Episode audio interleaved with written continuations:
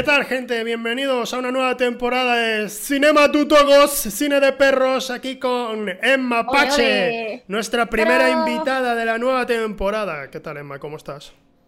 Pues fantásticamente, venía de ver vídeos de animalitos y ahora estoy hablando contigo y ya no puede empezar mejor la mañana. Tal cual. ¿Qué, piropo te lanzo y nada más empezar. La verdad, la verdad es que he visto el vídeo de perritos que, has, que, me has mandado antes. Me has dicho, oye, mientras espero este vídeo de perritos. Y, la verdad es que me parece uno de los halagos más bonitos que me han hecho nunca. Porque junto a ese vídeo, que digas que, oh, que, es una buena mañana, muchas gracias, muchas gracias. Eh, que, bueno, no sé. Mm, qué, diferente, qué diferente está la nueva temporada, ¿eh? no tiene nada que ver con la anterior, es increíble. ¡Guau! Em, ¿Qué has hecho durante julio? No empieces así, que me me cuesta mucho mantener la filosofía de que es agosto. Oh claro, es agosto. ¿Qué tal ha ido julio? He hecho tantas cosas en julio. Eh, joder. Es que es como. Tengo un batiburrillo tan grande de cosas. Ha sido como una fiesta de esas que empieza el día 1 y termina el día 31 y ya no te acuerdas de nada. No recuerdas, ¿verdad? Eh, ah, no. Todos los días borracha. Claro, claro. Entonces ahora tengo un blancazo del cual recuerdo imágenes, pero es que como es un puzzle muy difícil de juntar. Claro, claro, claro. Yo recuerdo que hace un mes y pico. Eh, Ajá Cabra, Cabra me dijo en Twitter que, bueno, porque estábamos hablando de los eSports Awards y le dije, oye, mm, el, año pasado ganó Juste. Y me dice, eso fue en 2019. Digo, Dios mío, es que 2020 no, no, ah, claro, yo no sé, yo no quiero ir de, drama, en plan, ay, 2020 ha sido el peor año del mundo, porque joder, la Segunda Guerra Mundial, yo qué sé, Genghis Khan, Khan, la peste negra, creo que ha habido peores años en la historia de la humanidad. Sí, porque sí. Pero, pero, joder, es como, ah, es verdad, 2020, tío, no estuvo nominado en 2020. No sé qué me pasa en 2020, que lo tengo un poco. E, es un poco como la borrachera que has tenido tú durante julio. ¿Sabes? De 2021, pero durante todo un año. Qué, raro. Claro. Además, a mí me ha pasado una cosa que es que a mí siempre me pasaba que cuando la gente me decía, ¡buah, qué rápido se me pasa el tiempo! No me doy cuenta y han pasado medio año, no sé qué. A mí nunca en la vida me había pasado eso. Yo era en plan, pues, pues a mí no, no es que se me pase lento, pero siento un transcurso del tiempo normal. ¿Sabes? No siento que sea súper rápido. Y el único año que sí que me ha pasado eso es 2020 y que lo típico, ¿no? Que ya te das, no te das cuenta ya estás, eh, han pasado seis meses. Y se siente raro. Ahora me siento lo que sentís, no sé si tú, pero mucha gente, y se siente raro. Vosotros los humanos, ¿no? lo que sentís los humanos de a pie, ahora lo he sentido yo. Creo que nunca, creo que voy a volver, voy a empezar a ir a comprar el pan a la panadería, a sentirme como uno más de vosotros. Sí, sí, sí, sí, sí. Puedo empatizar por fin, ¿sabes? No sé, no sé. La verdad que tenéis un transcurso del tiempo un tanto extraño. Ya está, y hasta aquí mi intervención. Bueno, me puedo ir a casa, ¿no? No, que estoy en casa, vaya. Eso, oye, una cosa, porque ya la gente a lo mejor no lo sabe, pero eh, para el medio con el que trabajas, sigues trabajando, creo, si mal no recuerdo. Sí. Eh, estabas hace, hace unos cuantos meses cuando yo estaba en los esports, me dijiste, eh, me hiciste una entrevista para, para hablar sobre cómo funciona el audiovisual en los esports. Te mentí en la mayoría de cosas, pero... Eh, porque no, tenía... mentir ahora. Porque tenía que hacerlo, no me quedaba otra. Eh, y siempre, o sea, me fijé en la pared tan chula que tienes. Cuéntame la historia de esa pared. pues es una bodega. Vivo en una bodega porque no tenía para pagarme una casa entonces eh, vi anunciado en, pues eso, en una página, un sitio que era una bodega, que no tenían para qué usarlo y, había una cama tal bien puesto y, se podía usar como casa, entonces no tenía mucho dinero y decidí apostar por ello. No, es mentira todo lo que te acabo de decir. no, pues sí, es una casa con una pared de piedra. Em, Pero es que, la, mayoría, la mayoría de casas tienen la pared de, de Ikea de piedra esta falsa, que tú sabes que no es piedra de verdad o, que es o que es una pegatina gigantesca, pero yo lo veo y digo, eso es un muro hecho mierda de verdad, lo que pasa es que queda bonito. ¿Cómo? o sea, es medio de verdad, medio de mentira. Porque, o sea, sí que es como cemento y tiene piedras, pero luego, o sea, en verdad es más fea porque luego tiene piedras que son pintadas. Son, han cogido con una brocha y, eso lo, yo en las fotos no, no, lo había visto. Pero llego aquí y digo, uy, esto está hecho con una brocha. Y, y digo, wow, pero da el pego, da el pego. Lo que pasa que hay algunas que sí que son piedras o ladrillos o no sé qué, qué coño es esto. una mezcla, una mezcla rara, ¿no? En plan, esto necesita más piedra, ¿no? Eh, es lo que dijeron Sí, lo, lo que tenía sí. en la casa. Si Sí. no, es que si no va a parecer cutre. Y de- Claro, claro, claro, claro, claro. ostras. ¿Cuándo, Pero cu- también porque está en la parte como antigua de la ciudad de Barcelona, ¿no? Y, Hmm. y entonces pues hay mucha, mucha más piedra. No sé si hay gente que lo ve súper raro, en plan, ¿vives en un pueblo? Y digo, no, vivo en la ciudad, pero es la parte antigua, entonces hay más cosas así. Claro, claro, claro. Qué, bonita es Barcelona. Eh, me gustó, me gustó Sí. Barcelona. Está guay, Sí. está guay. ¿Tú eres de Barcelona o eres de otro lado y estás... ¿De dónde eres? Yo soy, soy de un pueblo de Castellón que se llama Vinarós. Y bueno, es que no tiene mucha historia, es muy feo. Además, es que justo al lado tiene un pueblo que es precioso, que se llama Peñíscola, que tiene un, Ah. como una, una península ahí, o sea, un- como un islote con un castillo encima, que es súper bonito. Sí, Y al lado está Vinarós, que dices, "Pff, lo es entiendo. que no han querido ni conservar la parte antigua, ¿sabes? Y es, es todo súper feo. Entonces, pues bueno, es costero, tiene playas, lo único, ya está. Ah, vale, vale, vale. Ostras, pero claro, yo, yo no sé, Peñíscola lo has dicho y he, he pensado en lo que has dicho, el castillo ese que está ahí como en una Claro. península pequeñita Sí, y que está sí, muy sí, guay. Y he pensado en eso enseguida, pero claro, el otro pues no lo he escuchado en mi vida. Pero me- Normal, me, ha normal. me ha pa- me- me ha pasado siempre que yo, bueno, yo crecí en Huelva, pero a mi eh, en mi adolescencia fui a San Juan del Puerto, un pueblo que está a 10 kilómetros de Huelva. Entonces, la gente mm, de fuera, es- mm, oye, ¿de dónde eres? Bueno, soy de San Juan del Puerto. De Huelva. Huelva, al lado, al lado de Sevilla. Ah, la de la playa. Sí, esa, esa. Y, y, y nada, bueno, pues San Juan del Puerto pues es un pueblecito ahí pequeño. Hay gente encantadora, pero obviamente pues no hay nada. ¿Pero es No- bonito? No hay nada especial. No, no, la verdad es que es... Joder, nunca me han preguntado si es bonito, pero diría que no. No, es Como que tiene, por primera vez de repente, ¿no? tiene un parque bon- tiene un parque bonito, hay una hay un paseo, hay un paseo muy muy agradable, hay un paseo muy agradable que, que está muy bien. Tiene un paseo en una zona externa que da todo a campo, hay un pequeño bosquecito por ahí para comer y eso. Esa zona está muy bien. Lo que es el pueblo, pueblo, no. Igual igual te voy a decir con todo el cariño del mundo, Huelva ciudad es- si alguna vez vas, si- n- tampoco, o sea, hay algún sitio. Comer se come bien, por ejemplo, en Huelva ciudad, se está bien. Ya está, yo tampoco necesito más, ¿eh? Pero ver, o sea, para ver Huelva provincia es increíble. Y no, no se reconoce lo suficiente porque, yo qué sé, no, no sé por qué, pero Huelva provincia en cuanto a playas y sierra es preciosa. Mm. ¡Vengan a Huelva! Eh, joder, hago mejor trabajo que Manuel Carrasco es de Huelva y no dice una mierda. ¡Ir a Huelva! Ah, ¿qué, qué pasa aquí? ¿Ha sido de Manuel Carrasco? Pues. Lo tenía súper olvidado. sé, estará. ¿Habrá dejado de soñar? Quizás, no, no lo sé. El, este, este hombre. Yo no soy muy fan, la verdad, de Manuel Carrasco, entonces no, no, no sé decirte. Bueno. Pero bueno, le voy a invitar a un cine de perros y le voy a decir, ¿por qué no hablas de Huelva? Claro. ¿No? Y, y Huelva. ¿Dó- ¿Dónde Que está? os patrocine el ayuntamiento de Huelva y ya está. La vida No, hecha. Pero, pero siendo sincero, creo que sí habla mucho de Isla Cristina, que es un pueblo eh, que es cercano a donde yo vivo. Y, y él suele hablar de eso, eso sí. Pero yo qué sé, está, estoy de broma, ¿vale? No, no, sé- no te enfades, Manuel está. Carrasco. Si esto llega a ti, Manuel Carrasco, no me, no me pongas una multa. Em, Vale, os- ¿cómo reconducimos esto? las películas, las películas. Ah, las películas. A ver, yo ya te lo dije, tío. Yo no sé por qué me invitas a este. A ver, yo de películas no tengo mucha idea en el sentido de que yo me monto mis, mis películas, nunca mejor dicho, en plan, me pongo a reflexionar sobre cosas que veo del cine y tal, pero mi background es horrible y encima eh, tengo muy poca memoria. Entonces, la mezcla de las dos cosas hace que yo a lo mejor puedo pensar muchas cosas del cine, eh, pero luego pasa un año que no pienso en ello, ya no me acuerdo de lo que pensaba el año pasado, ni de las películas que he visto el año pasado. A ver, un poco sí, pero no mucho.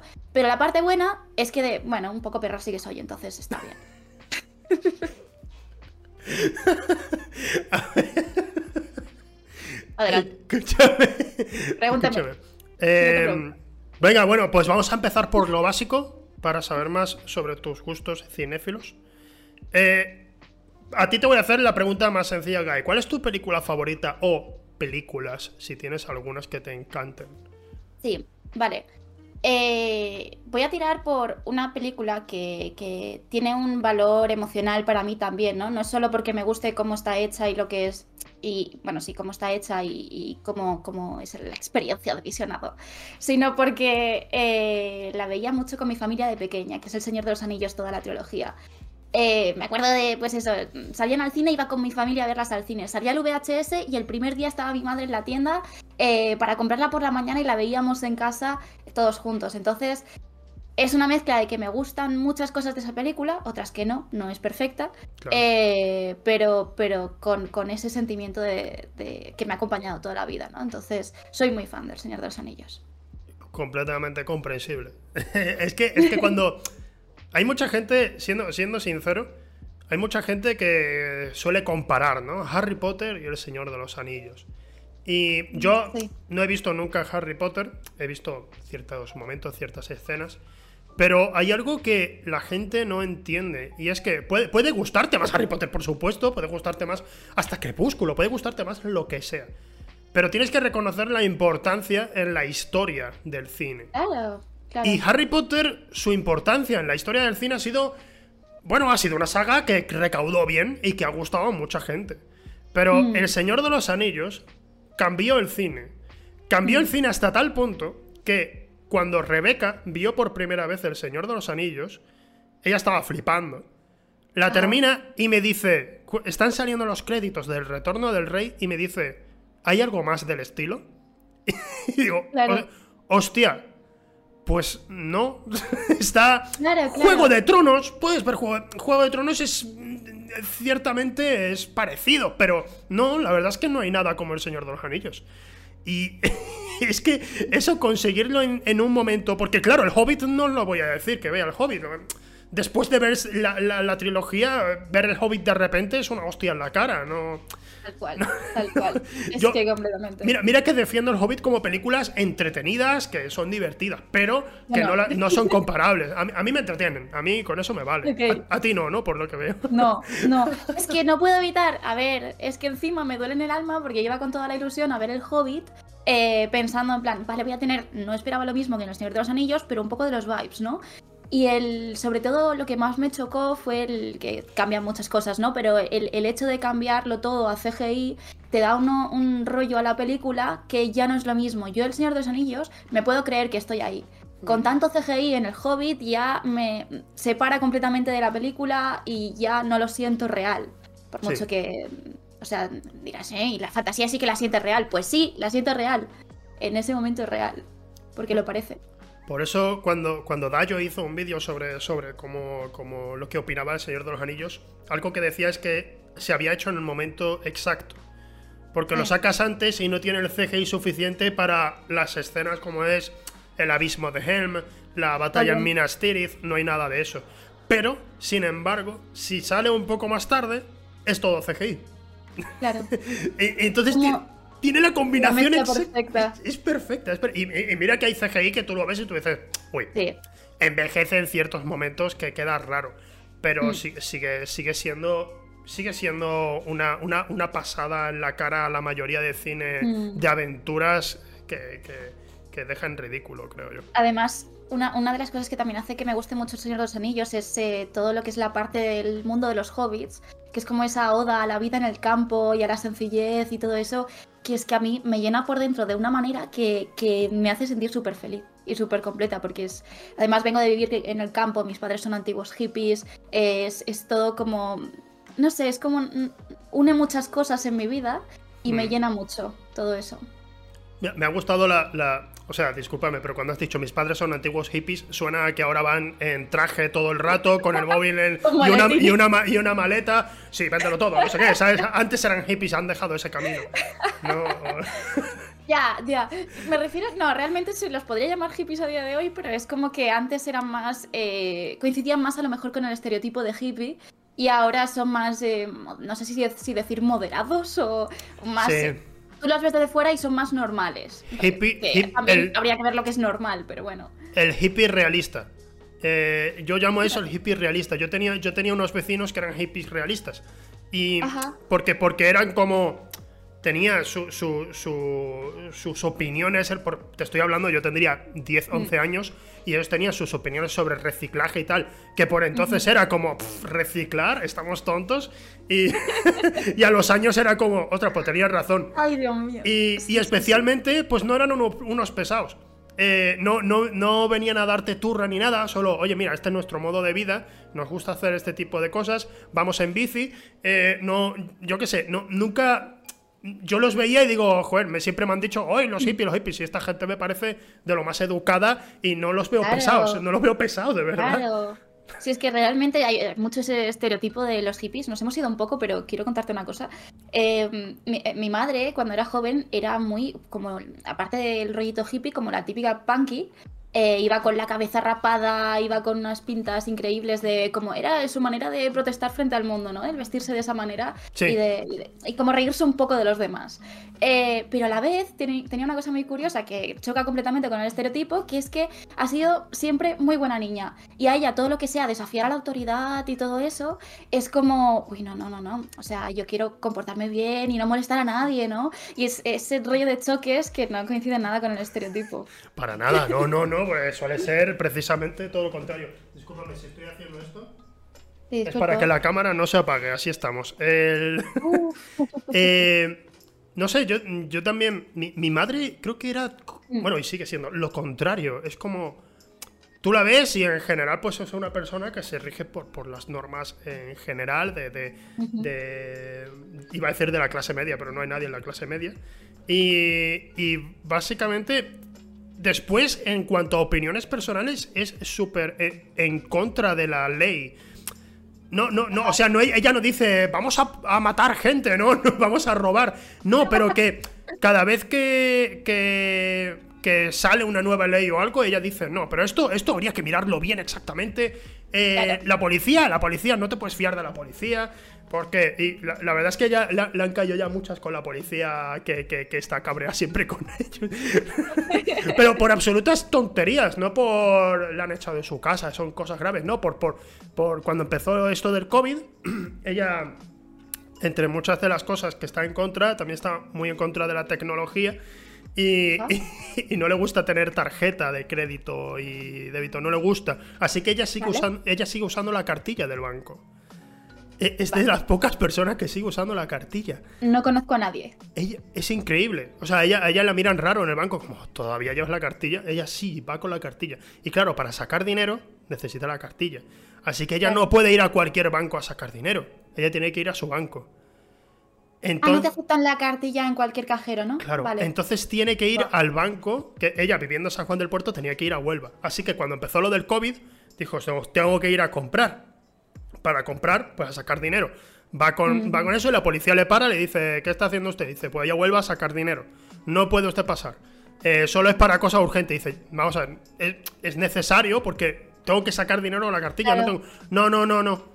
Y, Ay, pobre, pobrecita. Y, le pusieron una multa a mi madre. No, la multaron. Eh, eh, y claro, mi madre pues siempre está como ACAP, ¿sabes? Siempre está con, esa ideología. Pero ¿cuál es la filosofía para no usar la tarjeta? ¿Cuál es la justificación suya? No tengo ni idea. No, no, porque lo, he hablado varias veces con ella, oye, pero ¿por qué no? No, no quiere tener tarjeta. No, sé, no, sé, no te dice por esto, por esto y por esto. Simplemente no quiere y ya está. Una tarjeta la atacó de pequeño. No, no lo sé. No, no sé qué, le pasa a las tarjetas, pero, pero prefiero usar la cartilla. Y sí, es la única persona del mundo, porque mira que tengo. Conozco mucha gente de todas las edades y nadie usa cartilla. Ella es la única. Yo creo que en los bancos, si hay, si hay todavía el, acceso ese con cartilla para el cajero, es por ella. No, hay nadie más. Estar esperando a que la tire. Ya son, más empáticos los bancos que la policía, entonces. Un poco más, sí. Eh, bueno, de nuevo, redirigimos esto. La, el tema de tu película favorita, como has dicho, es la trilogía del Señor de los Anillos. Pregunta. Eh, ¿Versión de cine o extendida?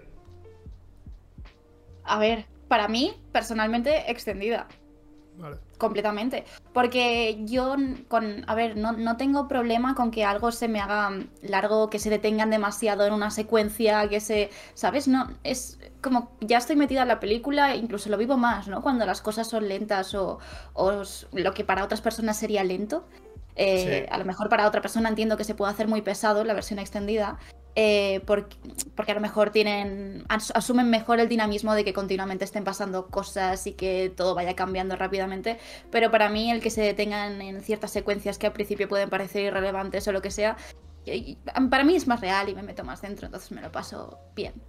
Es un poco de world, world, building, de construcción del mundo, ¿no? Alrededor de, lo que ocurre. Y creo que cuenta cosas interesantes igualmente la versión extendida. A mí me, a mí me gusta, me parece guay. Ahora, mismo estoy intentando recordar las cosas que aparecían en la versión extendida que no aparecen porque las mezclo, ¿sabes? Sí, sí, lo entiendo, lo entiendo, pero yo estaba viendo hace poco, sacaron la versión esta en 4K en cines y tal, y pude ver la comunidad del anillo en cines, que la, vez cuando la sacaron originalmente esa no la pude ver en cines, y claro, pues me hacía ilusión. Y es verdad que la estaba viendo y digo, faltan cositas, tío, o sea, son... En, en la comunidad del anillo no hay mucho, mucho tiempo extra en la versión extendida, pero aún así faltan muchos detalles que creo que le dan mucha vida al, muchas conversaciones cuando están con los, elfos, los elfos del bosque. Hay, hay, hay mucho que, que, falta. A mí, a mí me gusta mucho la versión extendida. Te pregunto especialmente porque hace, bueno, hace dos meses aproximadamente vino Felipe y, y dijo que, que, que bueno, fue Felipe creo, que no quería la que no quería ver la versión extendida, que no le gusta extendida, que ya hace demasiado largo y que pasa del tema. Y, y digo, bueno, yo no lo comparto, puedo entender que alguien no quiera, pero no lo comparto, la verdad. Claro, con cosas así, que es un mundo que me gusta tanto y que me trae tantas buenas sensaciones, si hicieran un, no sé, una versión que durara seis horas, una película, yo me la vería encantada. Sí. ¿Sabes? Y, a ver, terminas con el culo plano, pero yo qué sé, te lo pasas muy bien, ¿no? Está, ya está. Sí, sí, sí. Pues estamos de acuerdo entonces. Eh, te iba a preguntar ahora porque esto, esta sí es la pregunta que le hago a todo el mundo. Porque película favorita, pues a lo mejor no, no es tan es, pues, lo sabe todo el mundo, a lo mejor, ¿no? Lo que vas a responder. Pero mm. la que ahora no. ¿Tienes alguna película que sea de confort? Sé que El Señor de los Anillos, por ejemplo, cuando están en Hobbiton y eso puede ser de confort, pero estoy hablando de una película que a lo mejor ni no tiene por qué ser buena, sencillamente te gusta verla. Eh, sí. Pongo, pongo por, eh, como ejemplo Deep Blue Sea es mi película de confort. Em, ¿Esa, no era la de. Los tiburones. ¿Los tiburones? sí, que, que, cobran inteligencia. es muy raro, tío. Eres muy raro. Pero es muy entretenida. Es una película muy entretenida. Rompe el esquema típico de va a sobrevivir la tía. Sabemos que va a sobrevivir la tía. No sé, rompe, rompe. Ojo, el personaje de Samuel L. Jackson también. Eh, rompe todos los esquemas del cine de terror típico, lo mete en una película de tiburones que, que, que, que ahora son mucho más inteligentes y, y, se me hace muy, muy divertida, muy entretenida. Y entonces, pues a mí, si la veo en algún momento, eh, me quedo a verla sí o sí, tipo sí. Es la película que me hace sentir bien. ¿Cómo has soportado el paso del tiempo? Porque ahora, ahora vamos a la que me hace sentir a mí confort. ¿eh? Pero, pero ¿cómo, ¿cómo has soportado el paso del tiempo? Porque yo me acuerdo de verla cuando con mi madre de pequeña eh, hacíamos, pues eh, tuvimos un, hicimos como un ciclo en casa de ver todas las películas que había de tiburones.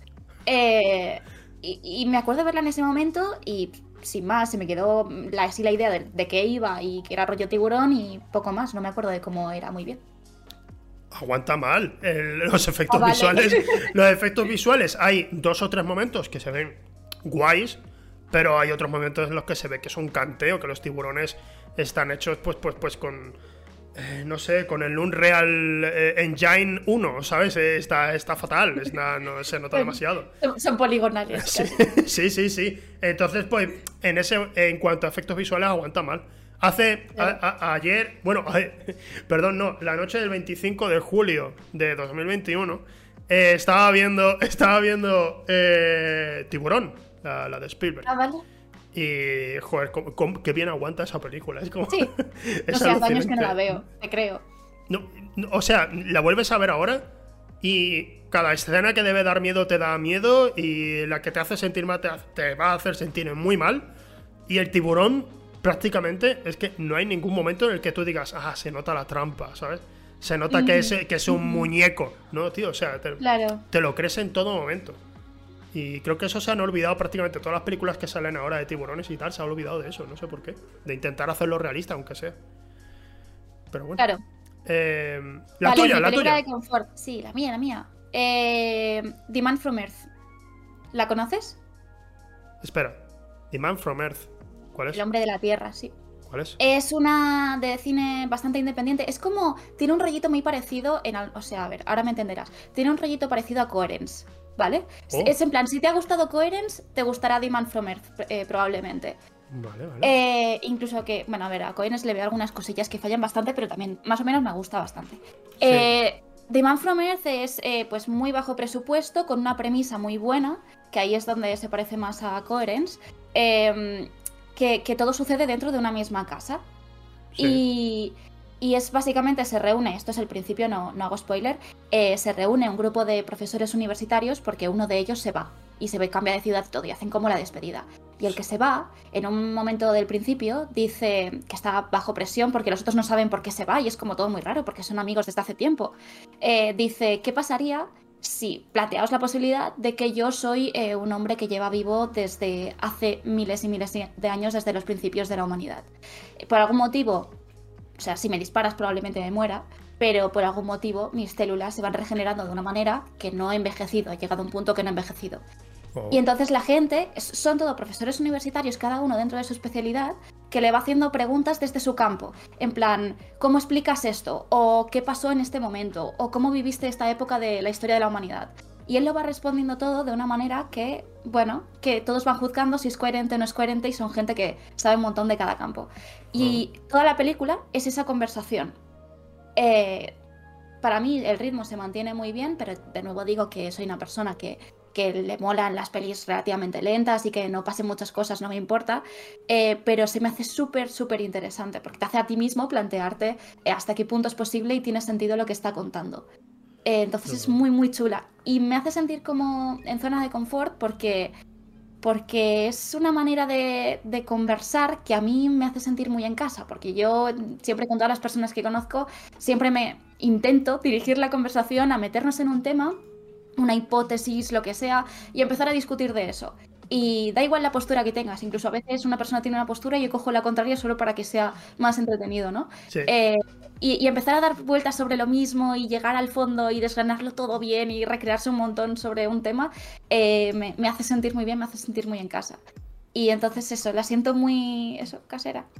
Hostia, pues, eh, es, es curiosa. Estoy viendo, estoy viendo un poco porque he visto la portada alguna vez, pero nunca he visto esta película. Pero la verdad es que me la, me la has vendido muy bien. me apetece mucho verla. Eres, joder, eh, te digo, eh, una película así que, bueno, que no tiene por qué ser buena, que sea de tu película de confort. Y por lo que veo, pues ha- has dicho una película que, joder, que la gente tiene muy alta estima, eh, que, que, que la, que veo Pero que no tiene por mucho. qué ser buena. No, no, no, se claro, la claro. enseñé a mi tía y me la tiro a la cabeza, ¿sabes? Quiero decir. No sé, depende mucho qué rollo te guste. Habrá mucha gente que dirá, Buah, vaya tostón. ¿Ha, ha habido alguna vez que alguien se haya enfadado contigo porque le has recomendado una película? Porque veo que te gusta más el cine así que sea lento y tal. ¿Que se hayan enfadado contigo? A ver, enfadado conmigo no. Pero resoplarme sí. En plan, porque recomiendas, yo qué sé, Roma. Y luego te vienen y te resoplan muy fuerte a la cara. Pero, ¿por qué? Pues porque hay, joder, porque hay mucha gente que no está acostumbrada a cosas así lentitas y de, yo qué sé, a mí me pones un plano de, de no sé, un, un minuto, no sé, pero un plano muy largo de solo la cara de una persona que a lo mejor ni siquiera es que esté haciendo grandes aspavientos y solo, pues me- un detalle de su expresión me transmite una cosa que yo me meto ahí y empatizo un montón, ¿sabes? Y no me Sí, canso. Sí. Pero mu- hay muchísima, muchísima gente que no es así y está bien perfectamente. No lo digo en plan, no, claro, es que claro, yo aprecio el cine mejor, no lo digo de ser palo. Pero, pero, pero hay mucha gente que eso no le va y, y tal. Entonces, Pero- pues películas lentas no, no se meten y se les aburren un montón. En, en Latinoamérica se experimenta muchísimo con el uso así del tiempo de postergar una escena durante mucho tiempo. Y te digo, ah, tras haber estado en el Festival Iberoamericano un par de veces, que es el de- que hay aquí en Huelva, Roma es rápida para lo que se hace por allí. Hostia, no sabía esto. Hay, hay películas, hay películas muy interesantes, te digo. mm, ha- había una que ¿Cómo era? Borders, creo. No. No, Border, Frontera, algo así era. me Eh, iba, iba de trabajadores eh, en cada uno en una situación distinta. Uno de los trabajadores es un señor mayor que va a jubilarse y de repente la empresa le dice que de jubilarse nada, que sigue trabajando. Ajá. Y él, o sea, vas viendo su vida de mierda, trabajando ahí, y tú dices, "Uf, pobre hombre. Eh, luego hay otra, la trama más interesante de todas, que también es la que más te duele en realidad. O sea, la- pero ya me estás hablando de otra película. O sea, No, la, no, la que son, Ah, tres, vale, vale, son vale. tres tramas distintas, eh, tres, Ah, vale, tres- vale. eh, tres personajes principales. Luego está una limpiadora que trabaja en una mansión. Y, eh, y en, la, en la mansión, eh, básicamente la, que, la que vivía allí muere y deja todo su dinero al perro. Entonces dice, todo lo ha heredado el perro. En cuanto el perro se muera, cuidad del perro. En cuanto el perro se muera, eh, mm, lo heredarán mi- los que trabajaban en la casa. Y claro, el perro está perfectamente y muy sano. Y la gente en la casa tiene que seguir limpiando todo para el perro Para que el vive en la casa. Y claro, la, la protagonista ya empieza a hablar con los trabajadores en plan, tenemos que cargarnos al perro. O sea, yo no, no voy a pasarme 10 años mm, aquí con el perro así. Y claro, eh, eh, es una trama de, de, joder, vamos a hacerlo de verdad, esto es, es muy fuerte. Pero lo combina con muchos momentos de cámara quieta, 5 minutos, mirando una calle mientras está atardeciendo. Una escena, por cierto, muy difícil de hacer, pero pillando justo el atardecer en esta hora, la, la hora esta... La hora azul. La hora mágica, que, ¿sabes? Se, está yendo. mágica, sí. Y se está yendo y está oscureciendo y vemos la vida ahí de la gente en la calle esa. Tiene, tiene cosas muy, muy, muy interesantes, pero igualmente es lenta, pero va en primera y no cambia, ¿eh? O sea, no, durante toda la película no aumenta el ritmo. Y te digo, por eso te digo, digo, al menos en Roma pasan cosas. Va, va avanzando. Pero vamos, es nivel fácil, ¿eh? Sí, pues fíjate, hay un montón de gente de, de mi entorno que, que les- yo les mencionaba Roma y era como. ya, gente ya- que ya de primeras, cine, ¿eh? de primeras te va a decir, "Oh, todos". blanco y negro. Uf, Ya, blanco a mí me parece súper fresco. O sea, a mí me ponen una película de repente en blanco y negro y como no suelo ver películas en blanco y negro, ya me la han vendido como súper bien, porque es como, oh, qué estimulante. Y de repente todo me parece más maravilloso. Y probablemente no lo sea, pero de repente es como, oh, oh. bueno, No tiene por qué, no sé, bueno. ya, eh, no, no, no tiene por qué. Puede ser una mierda en blanco y negro. Claro, ya está, ya está, perfectamente. La, algo que tiene Roma, fíjate, ahora vamos a hablar de Roma, sí, por las buenas. Vale. Algo que tiene Roma que me, que me gusta mucho. Hay una escena en la película en la que está la, la protagonista con el, con el, bueno, el- su novio, que es un imbécil, en el cine, que es cuando el novio se va del cine y la deja ahí tirada. Sí. Eh, esa escena, a pesar de que esté en blanco y negro, me hizo sentir que estaba en el cine. Y es algo que no, no me ha ocurrido generalmente con ninguna película que a priori se supone que, como es una película más cercana, te ponen la cámara con los- al lado de los personajes, cámara en mano, todo, y es como para que te sientas más en la película. Y digo, pero es que yo no recuerdo así las cosas. Claro. Yo recuerdo, claro. cuando estoy en un cine, recuerdo estar sentado en el cine, quieto, mirando la pantalla. Y esa escena en particular es tan inmersiva. Esta, no, no he oído nunca hablar nadie de esta escena, pero, pero, Pero- me hizo sentir tan adentro que, que joder, que, que me hizo pensar mucho sobre, reflexionar sobre cómo el cine no tiene por qué ser siempre en movimiento. Podemos dejar Claro. la cámara quieta y realmente sentirnos como si estuviéramos ahí. Pero ¿sabrías desgranar qué es lo que hace que, que fuera tan especial para ti en ese momento esa escena? Puede que en particular, porque yo de pequeño iba a un cine en Huelva, que era el cine Emperador, y era el cine más grande que había en Huelva, en toda Huelva. Supongo que sería como un tercio de lo que era un cine grande en Barcelona o Madrid, ¿sabes? De, de por entonces. Y claro, ir a ese cine era, co- era como, como ir a, a la cosa más bestia del mundo, ¿sabes? Era ver allí Matrix, por ejemplo, era yo- mis padres, ¿sabes? Llevándome con 8 o 9 años a ver Matrix. Eh, yo, yo estaba alucinando, alucinando con, con un cine tan grande, tan guay, es como... Y de repente, claro, todo eso empezó a desaparecer, llegaron las multisalas, tal, y ahí pusieron un leftis en el cine de el cine Emperador, lo echaron abajo, pusieron un leftis, y Y claro, cuando vi eso de nuevo en Roma era como, no he tenido esta sensación de estar en un cine así Mm. hasta ahora. Y tiene que ser con una película en blanco y negro y con la cámara quieta. No, no, no hay un movimiento que te lleve para, oh, para sentirte que estás paseando por el cine. No, estás ahí quieto Sí, sí, mirándolo. Y, joder, me, me- llegan, me llegan qué hasta, me llegan sentimientos incluso de recordar aquello. Claro, claro, claro. Porque de alguna manera, pues te acuerdas de ti viendo eso, ¿no? Y empatizas con ese yo anterior. Sí. Y, ¿no? Con las sensaciones que, que tuviste en ese momento. Sí, sí, Qué sí. guay. Y oye, pero a ti con, con el tema de. Joder, estás diciendo, no, pero yo tampoco sé tanto de cine, pero generalmente si te gusta un cine más lento, Mm. creo que te gusta el cine. te gusta el cine porque intentas ir un poco más allá de lo habitual. Sí, ¿sabes qué pasa? Que también tengo, a lo mejor es porque tengo a mi alrededor gente que controla mucho de cine y yo los escucho hablar y es como, vale, evidentemente no tengo ni idea de cine. Eh, porque además otra cosa que me pasa es que nunca he tenido tradición de ver películas muy antiguas, ¿no? Yo he visto, eh, a ver, vale, sí, eh, cuando era pequeña mi madre me obligó, porque me obligó, a ver todas las películas de Fred Astaire y Ginger Rogers. Pero aparte de eso, eh, nunca he tenido como muchas ganas, no me ha surgido eh, ver cine muy antiguo, ¿no? Y entonces me falta toda una parte de background que, que, pues eso, que no tengo y no, no sé de historia de cine y no sé de cómo ha evolucionado. Y... Pero bueno, de lo que he visto desde que nací hasta ahora, pues más o menos me gusta disfrutarlo, me gusta intentar reflexionar sobre ello, darle vueltas a por qué esto está hecho así, no está hecho así y este rollo de cosas. Ahí es lo que digo que sí que tengo un poco de material para sacar, pero ya está, fin de la historia. Claro, claro, claro. No, pero. Que no tengas tanto background mm, histórico de cine Ajá. no implica que, que no sepas de cine. Te, te digo sinceramente, ¿eh? Yo conozco, a ser, gen- puede ser. yo conozco a gente que, que, que, saben más de cine que yo y no han han visto cine, obviamente, de 70 hacia atrás, han visto muchas películas, pero tampoco ha visto, han visto muchos de los grandes clásicos, ni se han visto la filmografía de Hitchcock, ni de Kubrick, ni nada de eso. O sea, que no, no te sientas... Porque por lo que te estoy escuchando, mm, te digo, me pasa con la mayoría que viene aquí, que me dicen, no, pero yo no sé nada de cine. Y cuando vienen no paran de hablar de películas que han visto y de esto y lo otro. Pero al menos, Claro. pero tú sinceramente estás hablándome y digo, joder, me, me- me- me- daba la sensación por lo que decías de que no habías visto prácticamente ninguna película. Y, y No, veo- tampoco es ese hombre. y te veo que sí. joder. de la sociedad. Bueno. Eh, no, no. Eh, bueno, ahora que hemos hablado tanto de cine así de forma positiva y tal, ¿qué tal si vamos al cancelómetro? ¿Te apetece, te apetece Vale, que te cancelen? Vamos vale. Venga, pues vamos con la intro del cancelómetro. En- dentro intro. Qué asco, ¿no? Dentro intro.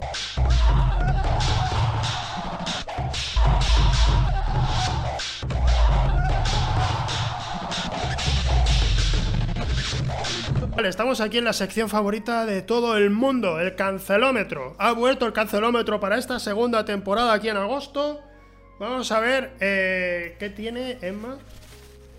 Vale, hay que decir una cosa y aquí shame on you porque no me habías avisado de esto, entonces me, lo has dicho al principio del programa y Perdóname. me he preparado, me he pensado lo que he Perdóname. podido. O sea, no van Perdóname. a ser muchas cosas. Debo perdono, decir, pero- debo decir, debo decir que ha sido culpa mía, ha sido absoluta culpa mía. De hecho, ha, ha empezado esto y te he dicho eh, para el cancelómetro tal tal y tú me has dicho, pero ¿qué es eso del cancelómetro? Y digo, Eso, que lo "Ya", que- y te he dicho, te he avisado, te he avisado y me dices no. Y digo y lo miro y digo efectivamente no te he avisado, no te. No pasa nada.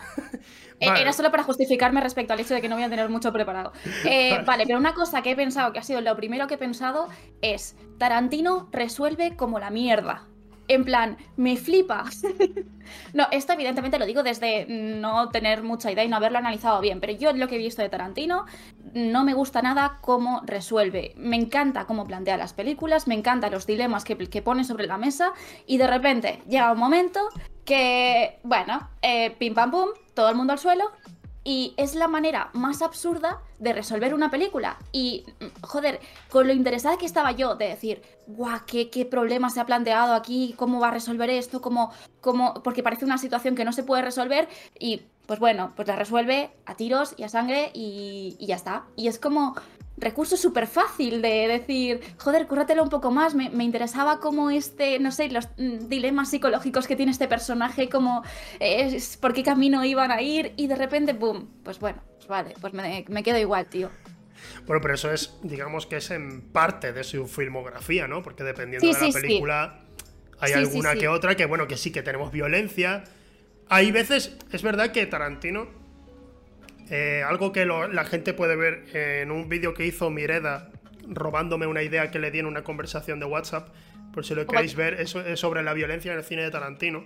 Algo que tiene Tarantino es que usa la violencia eh, para lo que quiere. Y mucha gente no lo aprecia, porque dice, ah, tus películas son muy violentas. Y digo, pero pongamos por ejemplo Malditos Bastardos. Cuando muere un nazi en Malditos Bastardos, cuando muere un nazi en plan de los malos malos, es divertido, es sangriento, la sangre va volando por ahí de una manera poco realista. En Django desencadenado pasa lo mismo. Cuando, cuando muere. Eh, no voy a decir spoilers, pero cuando muere uno de los personajes importantes de la película, o cuando vemos el tema de los, de los mandingos en las peleas o siendo asesinados por los perros, son imágenes que no quieres volver a ver nunca. Pero cuando Django está matando sureños, te lo pasas pipa. Es, es increíble. Entonces, yo creo que Tarantino, sencillamente, dependiendo de la película, usa la violencia, pues. Eh, para, para darle un clímax divertido de alguna manera en sus películas. Porque recordemos que en Malditos Bastardos, antes de la escena final, que es, o sea, es divertida, es, es, espectacular y es una sobrada enorme. El plano de Hitler en el suelo recibiendo tiros es, es, tan ridículo, se nota tanto que es un muñeco y le da tan igual a Tarantino porque, porque quiere que te diviertas. Pero mm, venimos de hace un momento, hemos visto un asesinato muy crudo. Eh, con Hans ahorcando a, una persona. Y no es nada divertido de ver, no, no. Entonces, yo creo que sencillamente Tarantino siempre deja una violencia final. Bueno, siempre no, en general, ¿no? Deja una escena muy, muy violenta hacia el final. Pero porque quiere dar. Quiere darle un toque de diversión, a lo mejor inesperado para alguna de sus películas. Mira como en Kill Bill, por ejemplo, en el volumen 2, ocurre todo lo contrario. Tenemos. Mm, la tengo que revisionar, ¿eh? Porque ahora hace años que no la veo y ya tengo, la tengo muy difusa. Pero va a estar guapo revisionarla. Te la recomiendo mucho. Puedo empatizar con lo que dices. Realmente soy una mala persona para el cancelómetro porque no tengo nunca como opiniones muy fuertes en plan, esto es lo que yo pienso y esto está bien. Pero es muy interesante, eh, es muy interesante. Ha sido algo muy conciso. No, no, ha, sido, no ha sido a Marvel es una mierda, ¿vale? Está bien. Puedo empatizar con. Vale, vale. Eh, puedo empatizar con lo que dices, pero, pero supongo que soy una persona que me cuesta empatizar con eh, violencia for fun. A mí me gusta mucho la violencia rollo Midsommar. En plan, eh, que, le da de repente una gravedad al asunto, pero también un realismo, un. ¿Sabes? Como que se nota que no está ahí por algo que no sé hacerlo más realista y más crudo. Sí, te entiendo. ¿Sabes? Por la que usa Ari Aster, precisamente también a veces no, es, no hace películas gore. A pesar de que en Midsommar hay un plano en particular que, la verdad es que a día de hoy sigo sin entender muy bien por qué es tan, tan desagradable. Es, cerca del final cuando el, chico entra en una cabaña y en la cabaña hay un cadáver expuesto de una manera extrañísima. Ah, sí, sí, sí, que están las gallinas. Sí, y, yo siempre, siempre, o sea, a pesar de toda la violencia que ha habido durante la película, porque hay momentos muy bestias, como cuando la gente, los viejos que se tiran del acantilado y tal, eh, que, debo recordar que mi compañera Marta, de, que trabaja en Giants, cuando la estábamos viendo en el cine, cuando el viejo se tira, si acordáis en Midsommar, el viejo se tira por el acantilado y claro, se tira, se parte las piernas y todavía hay que matarle. Y claro, la. Marta, todo el mundo en el cine, estábamos viéndole además en una sala en versión original subtitulada, todo el mundo en silencio, oh, respetando. Y se tira el viejo y dice ella, pero es que se ha tirado un palito, no te puedes tirar en palito. y una escena que me estaba perturbando muchísimo dio un giro cómico que digo, ¿por qué te tirarías? Es verdad, ¿por qué te tiras de pie? Eres imbécil. No se supone que. Y claro, se, tira lanzándose así, digo. Sí, que además realmente como cae, yo en el momento que cae el viejo me, reí un poco, ¿no? O sea, no, no, dejé de lado toda la sensación de gravedad y de wow, pero sí que me reí un poco porque es como. no sé. ¿Por qué te tiras así? Sí, sí. Y no, pero, pero creo que tiene esos momentos así mm, violentos igualmente. Sé que no son para diversión en ninguna de sus dos películas, pero igualmente, no sé, yo, yo creo que va un poco de la mano, ¿no? Al fin y al cabo. ¿El qué? el tipo de violencia de, Tarantino. o sea, te, he dicho de Tarantino usa dos, digamos, usa dos tipos de violencia, ¿sabes? No, no he estudiado mm. todo el cine de Tarantino, sí que he visto mm. mucho su cine, pero no lo he estudiado del todo. Pero sí que puedo decir que, por ejemplo, cuando estás viendo eh, Kill Bill, eh, los momentos mm, más violentos pues son un despiporre y son muy divertidos, pero cuando toca matar a Bill no es divertido y no es violento per se. Hay, dos gotas de sangre. Sea, no, no hay más. Entonces yo creo que.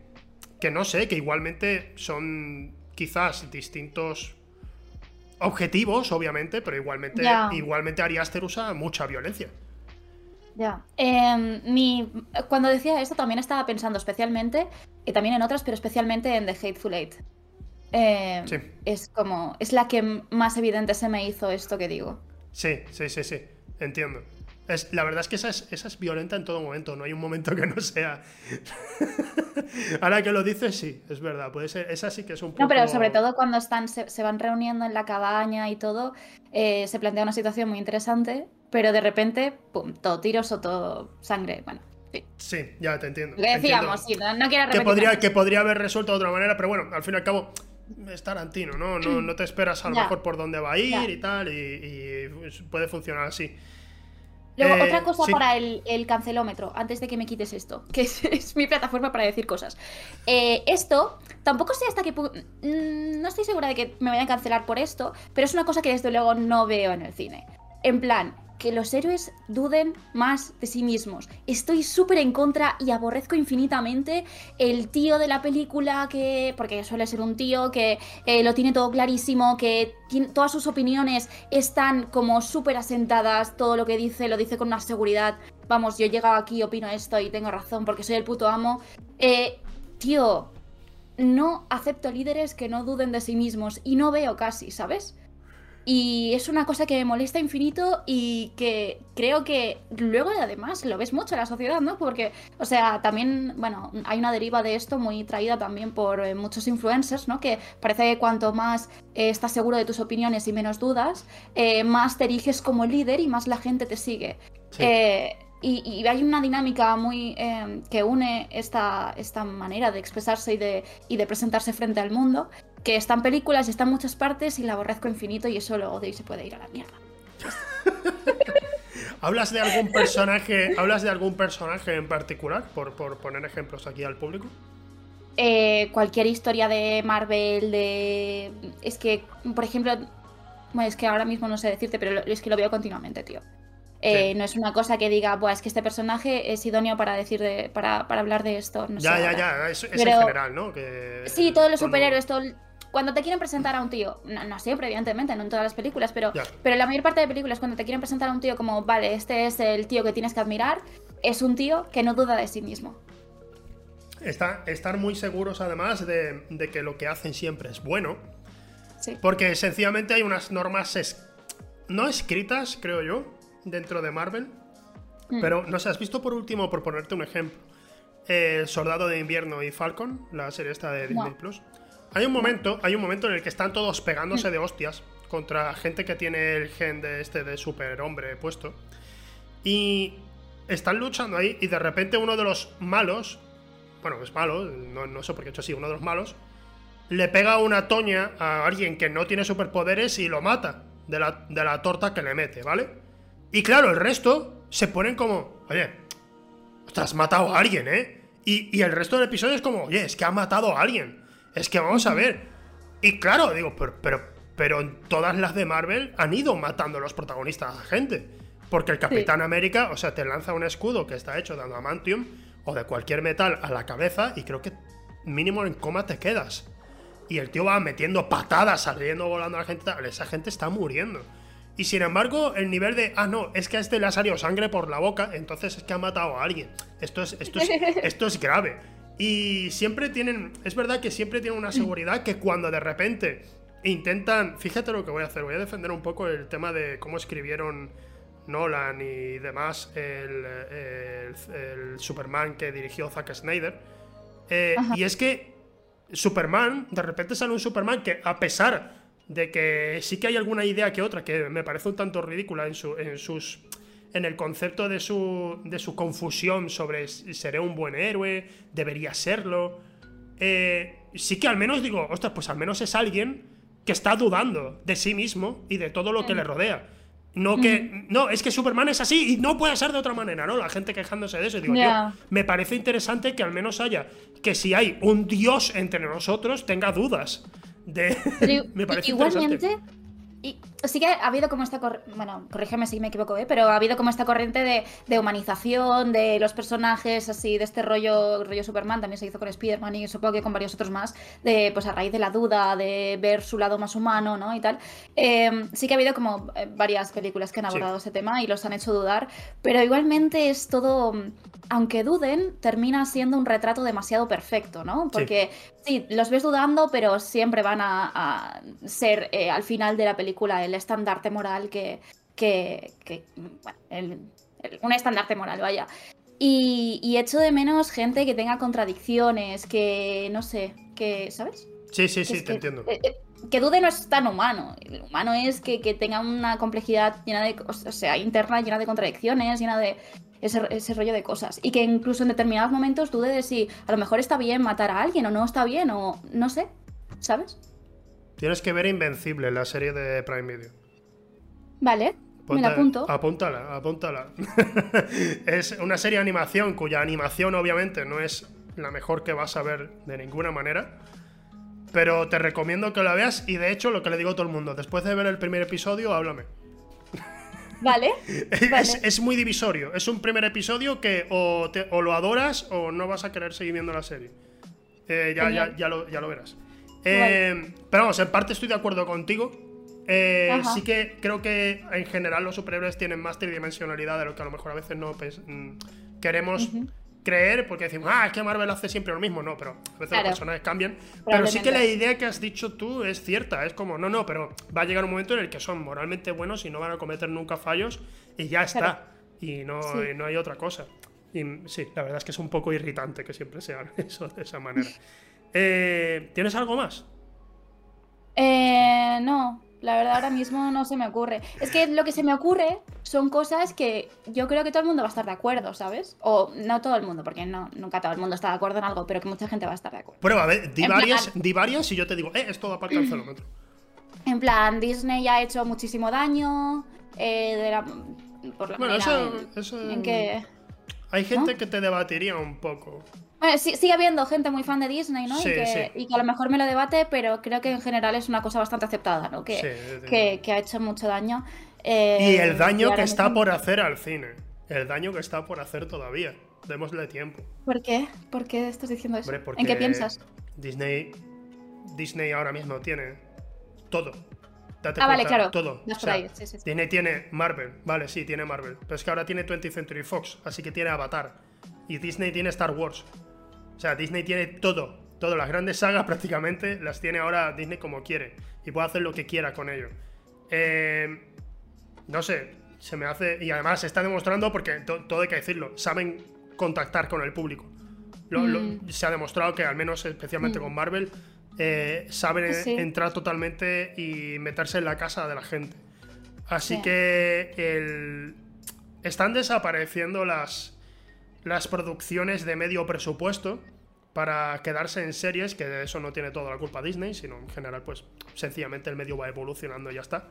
Pero Disney especialmente está haciendo que, la inmensa mayoría piense que el cine es vamos a echar unas risas y vemos unas peleas mientras tanto. Cuando hay. Cuando. No te voy a decir que esto no. Esto siempre ha sido así, obviamente, pero antes creo que era mucho más eh, variada la cantidad de estrenos que había en cines y que interesaba a la gente. Y ahora es como, no, no, necesitamos espectáculo y chistes eh, repetidos, si no, no... Y claro, eso mm, creo, creo que puede provocar algo. Pero bueno, es, mi, opinión, ¿eh? No tengo ni idea de si esto va a ser así o no, la verdad. Otra cosa que hace que me sangren, ahora mientras decías esto se me estaba ocurriendo, otra cosa que hace que me sangren los ojos es el típico chascarrillo. En plan, la frase ingeniosa, ¿no? Ese momento en el que en el que se da una situación en una película de. A ver, el ejemplo más fácil es Marvel, pero, pero lo pasa en muchas películas. Eh, hay una situación y de repente enfocan a un personaje y cuando ya ha pasado esa situación y, hace como. Na, na, na, Y es como, este es el momento de reírse. Y, y es tan antinatural que ya es como, no sé, me aleja completamente de la película. Yo no me pasa siempre, pero o sea, muchas de las películas que me gustan, como pasa con Coherence o The Man from Earth, es porque siento que yo, eh, si estuviera viendo esa, si esa situación fuera real, entre comillas, eh, y yo estuviera viendo la situación desde una ventanita, eh, me creería a esas personas, ¿no? Porque hablan de una manera normal, hablan como tú y como yo ahora, ¿no? dentro de unos límites, ¿no? Para que sea entendible, para qué tal, pero, pero es todo mucho más humano llega un punto en que el, cine se ha alejado mucho de la humanidad, de cómo nos comportamos nosotros, ¿no? Entonces eso, cuanto más exagera, más lo aborrezco muchísimo. Porque luego hay películas que no, porque tú dices, El Señor de los Anillos no hablan normal. Pues no. Claro, pero, pero, Todo tiene su propia poesía, o sea, a menos que dejes a los actores improvisar la mayoría del tiempo, generalmente mm, todo, toda forma de escritura no es realista. El cine de Tarantino, como hemos mencionado antes, sus diálogos, ¿qué te crees? ¿Que la gente habla así? Nadie habla así. Eh, con Nolan destaca más. Eh, nadie está... Porque hay 40 filósofos en una habitación, ¿sabes? Siempre en las películas de Nolan. Todo el mundo habla perfectamente, todo el mundo sabe decir la frase más rimbombante y perfecta para cada situación. Sí, sí, sí, sí. No, no, no, tiene sentido, pero es parte, eso siempre ha sido así en el cine, ¿no? A la hora de escribir guiones y la interpretación. Pero es verdad que cuando algo que tiene coherence, que lo has mencionado, es eso, es que te crees realmente, no solo por la labor de los actores, por cómo está escrito el guion, por cómo actúan ellos, sino también por la dirección tan cercana, te hace sentir realmente que, esa gente está pasando por eso. No, no hay un momento, no hay un momento de nadie que tú digas, wow, esta persona actúa que es increíble. No, solo son personas normales. Me parece que son personas de verdad. Pocas veces he visto cosas así. Me recuerda un poco a la película Kids, que, es, no sé cuál es. es, una película polémica. ¿Sabes cuándo sale? ¿Sabes cuándo se dice esta película no se habría estrenado a día de hoy, pero sin embargo se estrena? A en film. sí, por ejemplo, Kids es una película que creo que podría haberse estrenado igualmente, pero habría tenido incluso más polémica que cuando salió. Eh, eh, trata de, de adolescentes en Nueva York y no se corta un pelo en nada. En nada. Trata temas muy turbios. Es una película. con. Kids. ¿Con ese? K-I-D-S, sí. Vale. Es una película incómoda. Hay una actriz, hay una actriz ahí que es Chloe Sevigny, que la has visto, por ejemplo, si has visto Zodiac, que ella hace de la mujer de bueno, te recomiendo mucho Zodiac si te gusta el cine lento. Vale. Te recomiendo muchísimo Zodiac aquí, aquí dando lecciones. De hecho, en mi canal de Twitch, cada vez que, está sin hacer emisión, aparece, recomiendo que vea a la gente Zodiac. Eh, esta, esta actriz, bueno, ha salido más cositas y tal, te voy a decir, pero en general no son actores famosos, parece, parecen chavales de verdad. De hecho, es que son menores de edad, muchos de ellos. Por eso, por eso te, va, te va a quebrar la cabeza cuando veas cómo, cómo es la película. Además me em, gusta mucho el cine que me hace sentir incómoda. Que me lo creo y que me mete la película y me hace sentir incómoda. Me gusta mucho. ¿Conoces a Lars von Trier? puede que te pues lleves bien, puede que te lleves bien con él. Fíjate que lo tengo súper pendiente porque la, única película que he visto de Lars von Trier es eh, Melancolía. Y me encantó. muy buena, Me encantó. Y, dije, y, la vi hace años ya. Y mm. dije, yo tengo que ver más Lars von Trier. Y aún no lo he hecho. No sé. Digamos que, igual que de Nicolas Winding Refn, que hizo Drive, eh, Drive es su película más para todo el público. Eh, de Lars von Trier, creo que Melancolía es la que más ha llamado la atención de todo el público en general, dentro de lo que es el sector de Lars von Trier. Pero te puedo decir que si ves, por ejemplo, que la vi recientemente, eh, La casa de Jack, que creo que está en filming. Bueno, para de apuntar, ¿eh? va, va, Además, es como que te tengo un montón de respeto y te lo juro. O sea, no me la apunto por apuntar. Gracias, joder. Gracias. De nada. Pero te tengo un montón de respeto y no me la apunto por apuntarme. Realmente lo voy a ver. Ah, a ver, la casa de Jack. Gracias, gracias. La casa de Jack es. Realmente sabes cuando dices, uy, se ha hecho una película desde el punto de vista de un asesino. Pero al final siempre como que el asesino tiene algo de humanidad. Hay algo ahí que te saca. tienen algo de humanidad. No, eh, la casa de Jack es de un asesino que no tiene humanidad. y va desde su punto de vista. Es, es muy perturbadora, te lo aseguro. Te va, pues no te me gusta. Y además, te digo que a pesar de que hay alguna escena que te pueda desagradar mucho, porque este, no, no te digo ese agore, pero es muy desagradable, eh, merece la pena especialmente por toda su parte final. Pero igualmente, el, el, sentir cosas desagradables en el cine, yo lo veo como ir a un parque de atracciones, ¿no? En plan, eh, los parques de atracciones se basan en peligro a la muerte controlado. O sea, eh, miedo a la muerte pero controlado. Sí. Eh, y esto es cosas muy desagradables, experiencias muy desagradables pero controladas. Y lo veo un poco como que tienen el mismo rollo. Entonces me gusta también raro. no, es normal, no es normal, porque generalmente es como, no, no, no, oye, pero en el, No, porque, a ver, la mayoría es verdad que queremos ver cine para entretener, para pasar el rato, ya está. El cine tiene que ser... El, el objetivo principal del cine, la inmensa mayoría de las veces, es el entretenimiento. Muy pocas veces o al menos que seas muy bueno, se te permite eh, la licencia de aburrir a la gente para contar una historia en particular. Ya he recomendado así alguna vez una, alguna película por aquí que sea de ese tipo. Pero en el caso de esta película es entretenida y además quiere decir muchísimo. Y, y te lo digo, no dejen indiferente. De hecho, si miras en Twitter hay gente que dice que es la peor cosa que ha visto en su vida y hay otra que dice que es la mayor maravilla que han visto. Y ese es mi tipo de película preferido, el que, el que te dice ahí, es muy interesante. ¿cuál va a ser mi opinión? ¿Cuál va a ser? Eh, vale, entonces, te he puesto también el tema de los chistes, que tengo... Creo que tienes toda la razón con el tema de chistes que, que, ah, se repiten en cuanto a especialmente decimos Marvel porque es que es lo que más ve la gente y al final lo que más nos satura.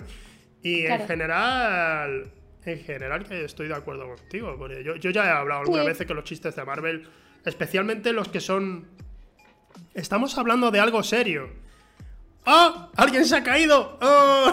y, son la interrupción de un discurso eh, peligroso por algo que es gracioso. No sé, me, resulta siempre un poco repetitivo. Pero bueno, a veces son graciosos de por sí, no tienen por qué ser. Sí, sí, sí, no digo que nunca me hagan gracia, pero mira, me desconectan, no sé. Sí, sí, También supongo que mucha gente ha, como que se ha adaptado bien a, que la manera de hablar en las películas sea esta tan, que a mí se me hace forzada, eh, pero a mí, y, ellos lo asumen como que simplemente es la manera en que se cuentan ahora muchas películas, ¿no? Sí. Eh, o, o durante la historia del cine también y, lo asumen como, como algo normal y, que no, les, eh, no es una complicación en el camino a la hora de eh, recibir el mensaje. Y yo no soy capaz de que eh, no sea una complicación en el camino. lo tengo todo el rato presente y, y, ya está, y no puedo evitarlo. Y esa es la historia. Vale, vale. De acuerdo. De acuerdo. algo más así que te... no sé. Ah. nada, nada. Ahora mismo no viene. Ni siquiera de juegos, algo de este juego en realidad es una mierda, ¿no? Algo así. Gris. Gris. ¿Gris? Gris. Gris. ¿Qué, pasa con Gris? Eh, a ver, es que mi problema con Gris es mi problema con Conrad Roset y su arte. Que no lo digo en plan. Yo qué sé, será súper Eres la primera persona, eres la primera persona que veo que habla mal de. O sea, habla mal. Que ha, que ha dicho Gris. O sea, te voy a ser sincero, porque cada vez que he escuchado de Gris, no lo, no lo he jugado, pero todo el mundo me dice, Buah, tío, es una maravilla. Es una maravilla. De hecho, ha habido gente, ha habido gente que me ha dicho que es una maravilla y no lo ha jugado. Pero pasa mucho eso. Sí, sí, Cuando es la narrativa eh, principal en todo el mundo. Pero tampoco soy la primera persona que escucho. No, me acuerdo de quién lo decía, que tampoco le había molado mucho Gris. No sé si era Dayo en su momento, no me acuerdo. No sé. Em, vale, lo que me pasa con Gris es que el arte de Conrad Roset me parece súper complaciente. Y yo no estoy nada a favor del arte tan complaciente. Eh, yo veo el arte de Conrad Roset eh, y veo que mm, está hecho para que digamos, oh, qué bonito.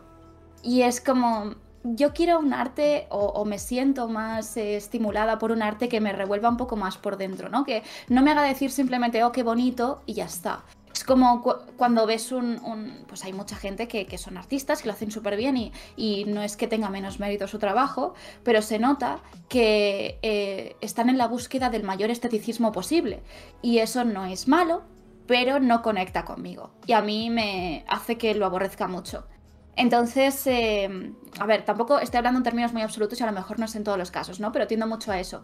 Em, y, con, con Retroset es como me, me, como me quiere llevar de la manita tanto y quiere llevarme a un lugar tan bonito que es como, no me estás aportando nada. Quiero que me revuelvas por dentro, quiero que me hagas sentir sensaciones distintas, que no sea todo el rato, o oh, qué bonito, o, o, la depresión, porque era como la metáfora, ¿no? De, de Gris un poco, el, el, tema de la depresión y cómo sales de ella. A lo mejor ahora me estoy yendo, pero juraría si no recuerdo mal que es así. Mm. Eh, y es como de, todo demasiado idealista y demasiado, no sé. como no lo he jugado, no sabría decirte. Pero sí que he visto pantallas de, del juego y ha sido como, oh, se ve muy bonito. Es lo, sí, que, sí, es, bonito, lo que sé del juego. No pero bueno. Ya, vale, bueno, pues me ha parecido, al menos me ha parecido original. No sé si te cancelarían por, por decir eso de Gris, pero, pero al menos la inmensa mayoría es que siempre. Hay juegos, hay juegos, con lo que he dicho antes de eh, gente que no lo ha jugado, pero dice que es una maravilla. Me ha pasado varias veces. Eh, especialmente hubo un colega que me dijo, buah, tío, tienes que jugar a los Ori. Ori and the Will of the Will. me gusta. tienes que jugarlos. Y digo, ¿sí? Y digo, ¿y que, eh, que están guapos? Y dice, sí, sí, se ve, buah, es increíble. Y digo, ¿cuánto duran más o menos? Porque yo estoy jugando juegos que duren poquito así de ese tipo. Y dice, no lo sé, no lo he jugado. Unas horas, ¿no? Creo. No lo sé, no lo sé, todavía no me lo he pasado. Que no lo había jugado, que no lo había Claro, él no lo había jugado, me dice, no lo he jugado. Digo, ah, ¿en serio? Ah, vale, vale, vale. Y dice, ya, pero es que se ve tan guay. Digo, ya, pero no lo has jugado, loco. Yo qué sé. Vaya máquina. no escuché a nadie decir que The Order 1886 era, era increíble solo por sus gráficos. La gente esperó y cuando salió el juego y vieron, wow, es repetitivo y muy corto. Entonces, pues ahí ya salió la gente a enfadarse. Eh, eh, hay que tenerlo en cuenta. Eh, vale. entonces te voy a poner una puntuación. Tengo que decir, te voy, a subir, te voy a subir la puntuación. Ajá. Porque esto es en parte culpa mía. Que tú ah, tengas baja puntuación. Es culpa mía. Porque no te he dado. ¿Seguro? Sí. Es que voy a ser. A, lo mejor así soy la primera por abajo. Y eso, pues bueno, soy la, mejor de los peores. vale, eh, pues vamos a. A ver. Sí, es que vas a ser la de la puntuación más baja, por eso me sabe mal. No, no, que, no, que me mola y todo. Bueno, pues. vale, la puntuación. ¡Se apaga la cámara! ¡Ahora mismo sí, sí. ¡No miréis esas letras! ¡No, no, no! Volvemos enseguida. Tu puntuación es Shameless. Sé que aquí no va a aparecer bien. De hecho, es que no se ve prácticamente porque el boli se está gastando y tengo que comprar es uno. Que encima yo lo veo al revés. Sí, claro, efectivamente. Tú ves vale, Selemash. Selemash. Eh, Shameless es una serie que ha acabado hacer, eh, hace muy poquito y ha tenido muchísimas temporadas. Eh, no ha sido ni mucho menos la serie más longeva que ha existido. Eh, básicamente nunca se ha cancelado. Por eso no es la puntuación más baja, no es la puntuación más baja, ni mucho menos. Eso sería como, yo qué sé, Los Simpsons, Saturday Night Live o. O, o como era eh, Colgados en Filadelfia, algo de eso, ¿no? Pero, pero esta serie, la verdad, es que al menos ha terminado. es como, esto es como un 3 o un 4, básicamente.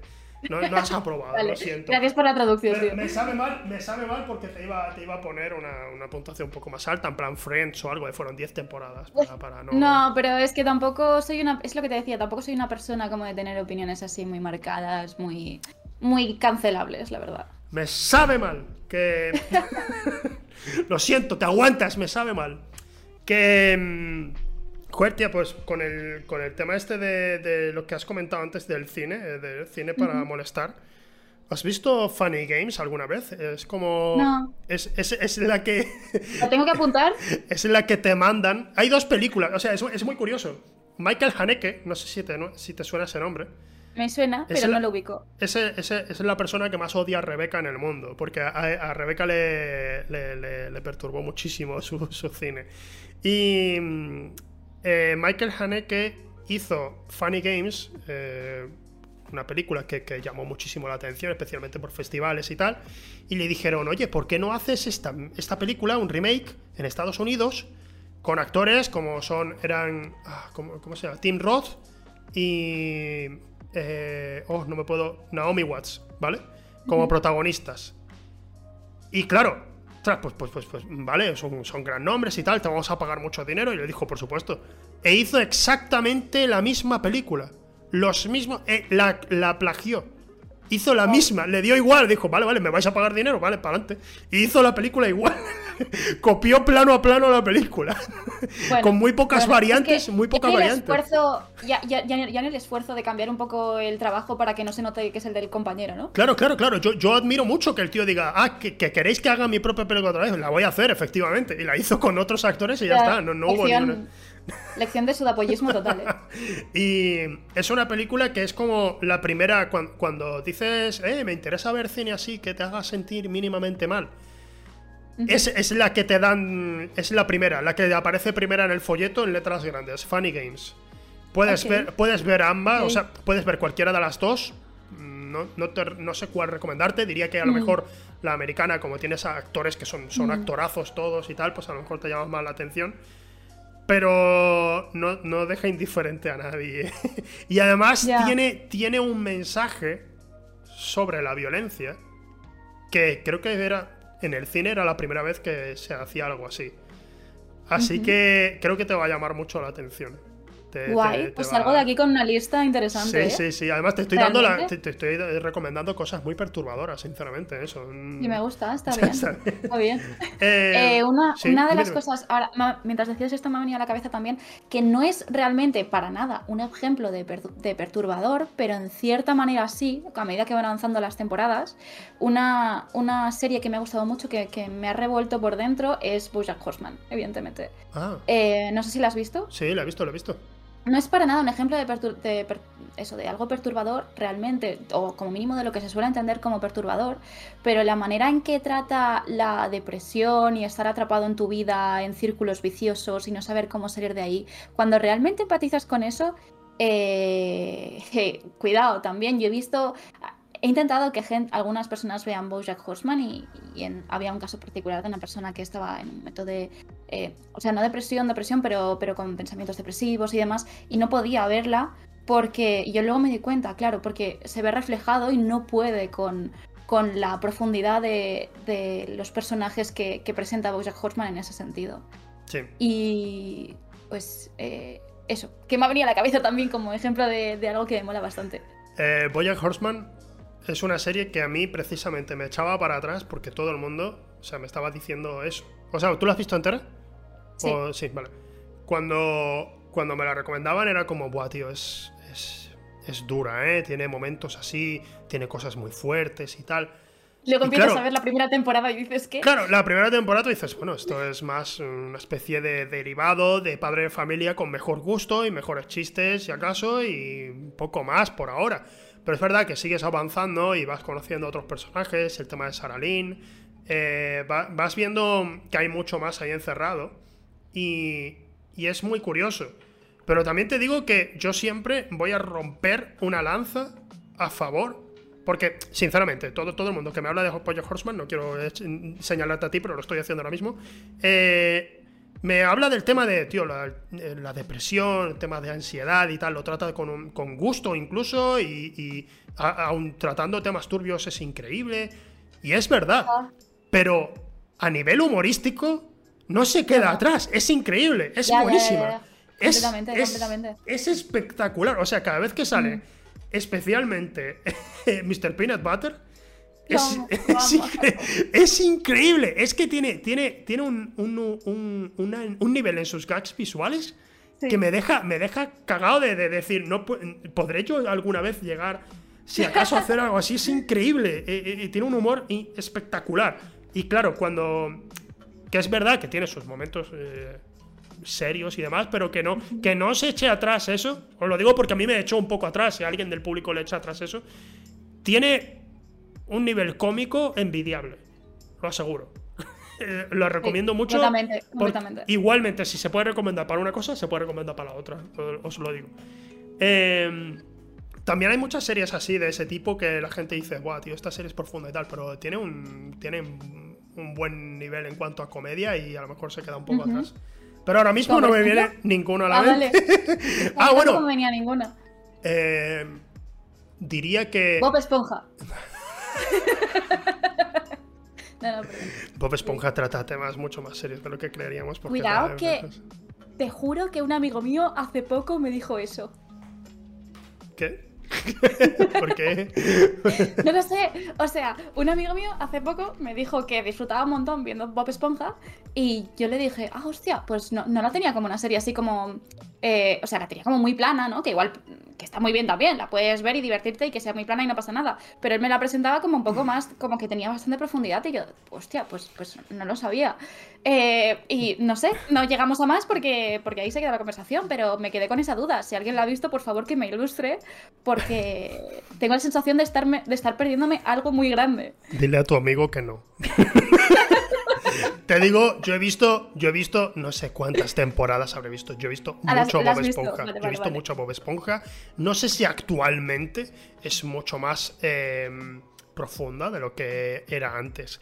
Anteriormente, la serie iba de que Bob Esponja y Patricio son imbéciles y tratan fatal al, al que es un molusco, que no me acuerdo el, el, que es un pulpo, no me acuerdo ahora mismo su nombre. Sí. Lo tratan como la mierda. No me acuerdo. Y luego está el otro, que es el, Patricio Estrella, que es el, personaje este de Aida, el Mauricio Colmenero, pero sin, sin tanto facherío.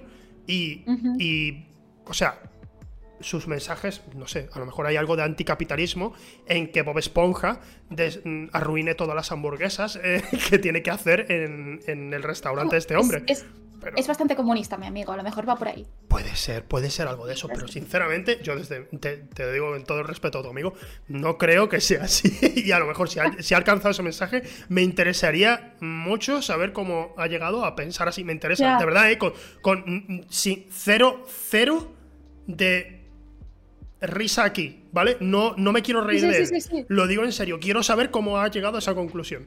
Y si hay algo que yo me haya perdido y a ver si me abren los ojos, porque estoy flipando ahora mismo con esa reflexión. Claro, sí, de eso es una conversación que tengo pendiente con él. Hostia. de verdad, muy, es que es muy serio esto. Pues el, el te, ah, te, iba a comentar algo así también de una serie o algo, pero ahora se me ha ido a la cabeza. Con el tema este de las series eh, cómicas, cómicas, perdón, no, de animación. Sí, que, estás pensando algún ejemplo. Que hay. Que, que, son más profundas de lo que parece y tal. creo, que, creo que tendríamos que parar un poco. Eh, no quiero decir, no, que Bojack Horseman no siga. De hecho, recomiendo mucho que la gente vea Tuca y Berti. Eh, la primera temporada está en Netflix. No sé ni lo que es eso. Tuca y Berti. Eh, eh, apúntalo, apúntalo. Son los creadores de, de Bojack Horseman. Ah, vale. Ahí lo tienes. Y bueno, hicieron la primera temporada en Netflix. Como suele ser en Netflix, la cancelaron. Y, y ahora se puede ver en Adult Swim la segunda temporada. Están sacando la segunda temporada en Adult Swim. Es, eh, está muy guay, está muy guay. Sigue otro rollo, pero igualmente tiene unos personajes con los que te cariñas y, es muy interesante. Y la. Pero. Pero, joder, a mí. a ti no te da un poco de de sensación de podéis parar ya con la animación que oh, en realidad es para adultos. Me, pasa un poco cuando estaba viendo Hora de Aventuras, por decirte un ejemplo, que era, oh, qué, divertida esta serie, te, te, lleva a las risas. Y a medida que va avanzando, tú dices, tiene un lore, es mucho más seria de lo que parecía. Y tú dices, tío, hay cosas que están guay, como que metan en una serie de animación personajes LGTB. Y no solo personajes LGTB, relaciones LGTB. Y claro, es interesante y tal, pero, pero a cambio yo me encontraba, no, me acuerdo ya en cuál temporada era, pero me encontraba viéndola y diciendo, pero esta serie me divertía antes. Ahora estoy avanzando en una trama que no soy capaz de, divertirme, sinceramente. No, o, a lo mejor soy yo que sencillamente digo, no, no he he desconectado y se acabó. Pero te he puesto un ejemplo y a lo mejor tú dices, no, a mí no me parece eso. Pero me ha pasado. No, no, me sienta igual. A mí me ha pasado con otras muchas series de animación que digo, me gustaba cuando solo me reía. de vez en cuando, de vez en cuando. Ya, puedo empatizar con lo que dices y. Vale, yo, también estaría cómoda simplemente si se quedaran en la fase de, de solo cómic, o sea, hacer la cómica y ya está, y, no ir a algo más profundo. Pero es que realmente, eh, cuando puedo, cuando más puedo apreciar mejor la tridimensionalidad, tridimensionalidad de los personajes y eh, su profundidad psicológica, y todo eso es cuanto más entretenida se me hace. Mm, es realmente, es una cosa que yo hago mucho en mi día a día y una cosa que me entretiene mucho, ¿no?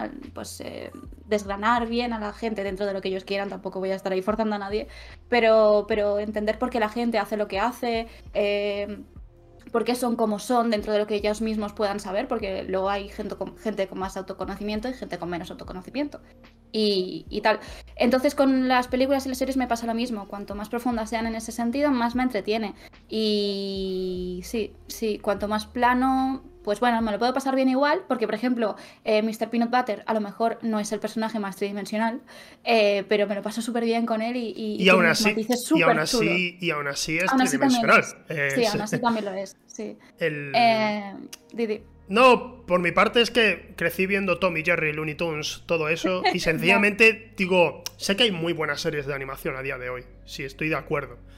Pero de vez en cuando, entre todas estas que que tú las empiezas y dices, ah, es de risa, y acaba terminando y, no, esto tiene un lore complejo, oh, es que es mucho más seria, eh, esta, esta serie es mucho más seria, eh, cuidado, eh, no, no, es para niños, no es para niños. Y claro, yo sencillamente digo, quiero, quiero, a mí me encanta ver dibujos animados, me gustaría ver algunos que sean divertidos y ya está. No sé, a día de hoy mm. podría decir Teen, Titan, Teen Titans Go, una serie que yo tenía cero esperanzas en ella y me parece divertidísima. Es absurda como ella sola y llega a unos límites humorísticos que ahí tú sí que dices esto no es para niños. De, auténticas locuras que, que, que, que, joder, que, era, que me recuerda a la etapa de Looney Tunes que yo la veía de niño y decía, yo no debería estar viendo esto. Yo, no, yo no debería estar viendo la, la hora loca de Tex Avery que echaban en Cartoon Network. Porque había cosas muy turbias en esos dibujos animados.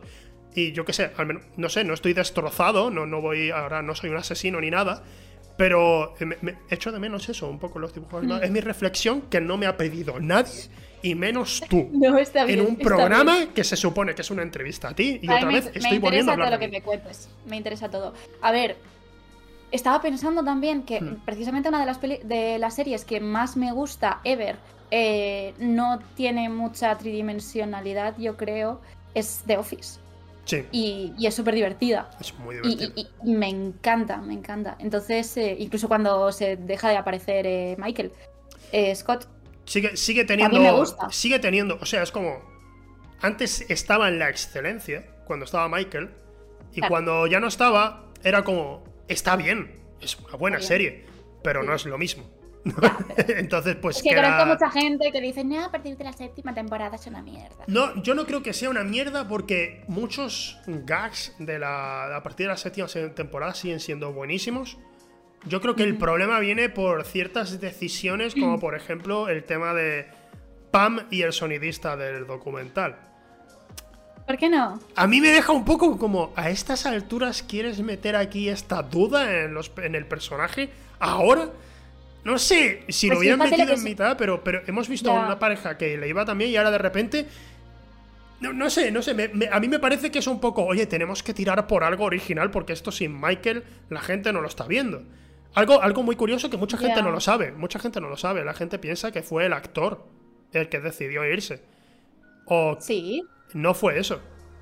¿No? no le llamaron. No contaron con él. Tal cual, no contaron con él. Él lo, estuvo contando hace poco. Él estaba esperando en plan, bueno, ya me, dirán algo para la... Y cuando habían contactado con todo el mundo le dicen, ¿no han contactado contigo? No. Y él habla con su agente y eso y dice, no, es que no, vamos a hacerlo sin Michael. No hubo ni una... Él, no exigió más dinero ni nada, él quería seguir. De repente le dicen, no, no sales. Tal cual. Esto lo sabes en plan 100% fiable. Sí, lo, dijo él. Wow. Tal cual. ¿Qué tipo de tiro en la pierna es ese para, para la cadena? ¿Cómo se les ocurre? me, parece una decisión de una borrachera, ¿no? En plan, los jefes de los estudios.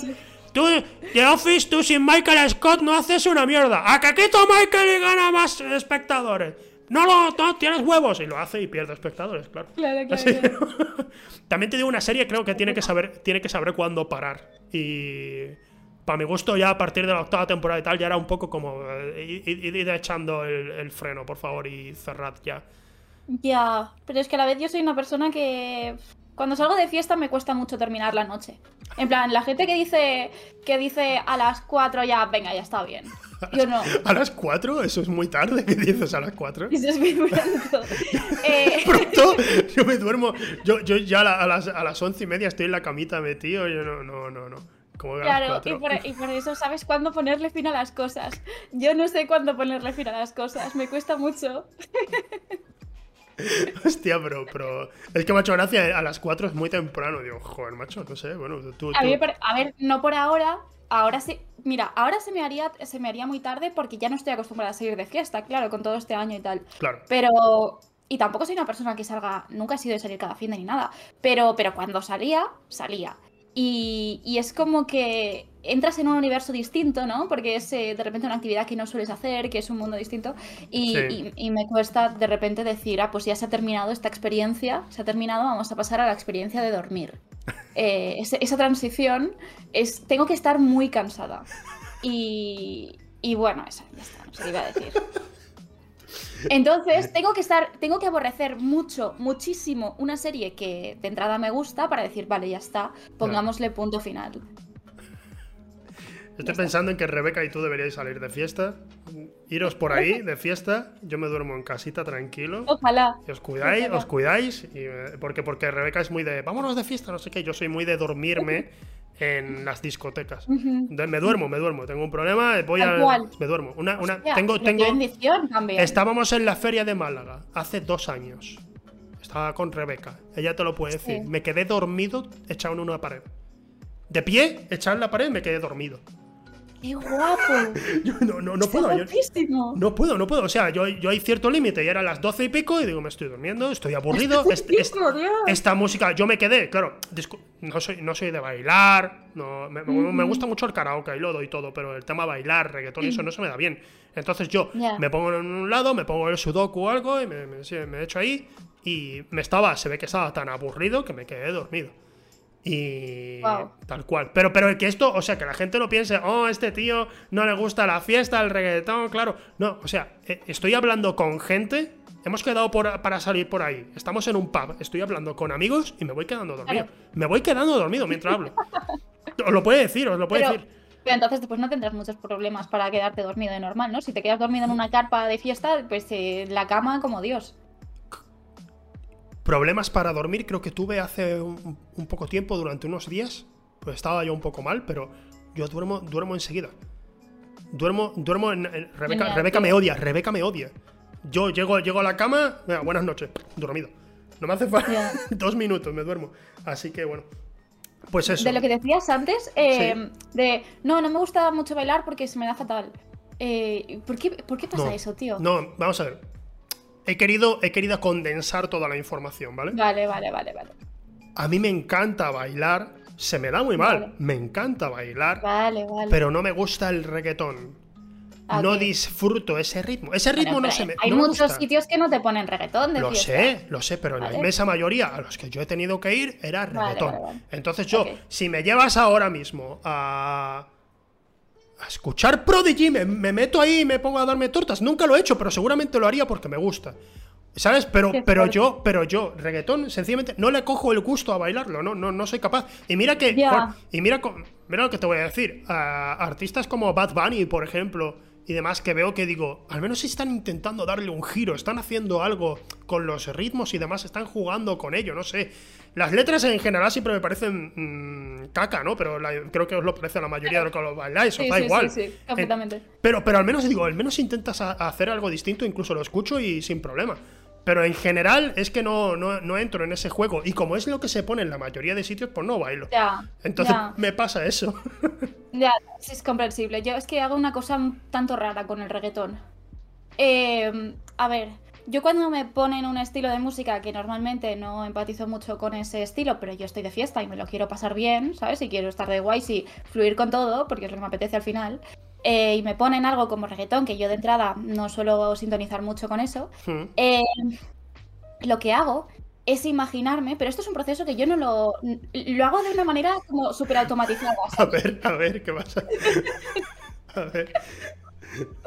Vale, me imagino a una persona, una persona completamente ficticia, que le flipa el reggaetón. Y que lo pasa súper bien y que se lo goza y qué tal. Eh, y entonces eh, yo soy una persona bastante empática y al imaginarme a esa persona ficticia, empatizo con ella y digo, entonces como que ya me pongo en un mood de decir, en verdad, pues sí que se puede fluir con esto también, ¿sabes? Ahí es una versión extraña de Cisne Negro. ¿Sabes? Es, es de alguna manera como te imaginas gente, tienes visiones mientras bailas. ¿Sabes? Pero, tía, a ver, imaginarse algo no es de permisión. Pero cállate, pero es que estoy pensando en plan de que esté bailando y, y haya literalmente una persona en particular que no existe a tu lado, ¿no? Y tú estás como, como perreándole a esa persona, pero estás perreando a la nada, ¿no? Estás- No, no. No, es perdona, perdona, estoy intentando, estoy también avanzando. digo- estoy digo, yéndome a otro, mucho más allá. Dime, dime. Ojalá fuera eso, porque vaya puta. Yo es que me flipa la gente que es muy personaje y a mí me, me mola también como fliparme mucho con las cosas y ser, y ser muy personaje. Pero. Pero ojalá me pasara eso. Pero no, es simplemente ese momento inicial de entrar en el mood. Vale, ¿Sabes? Si una vez estoy en el mood, ya no me hace falta. No, no hay nadie ficticio a mi lado bailando. Ojalá, pero no. Vale, vale, vale. De acuerdo, de acuerdo, de acuerdo. Ya está, ya está. De acuerdo. Pues entonces era, era por saber eso, sencillamente. Por, por, me ha parecido ultra curioso, la verdad. No, no he visto sí, nunca sí. Esa, esa técnica.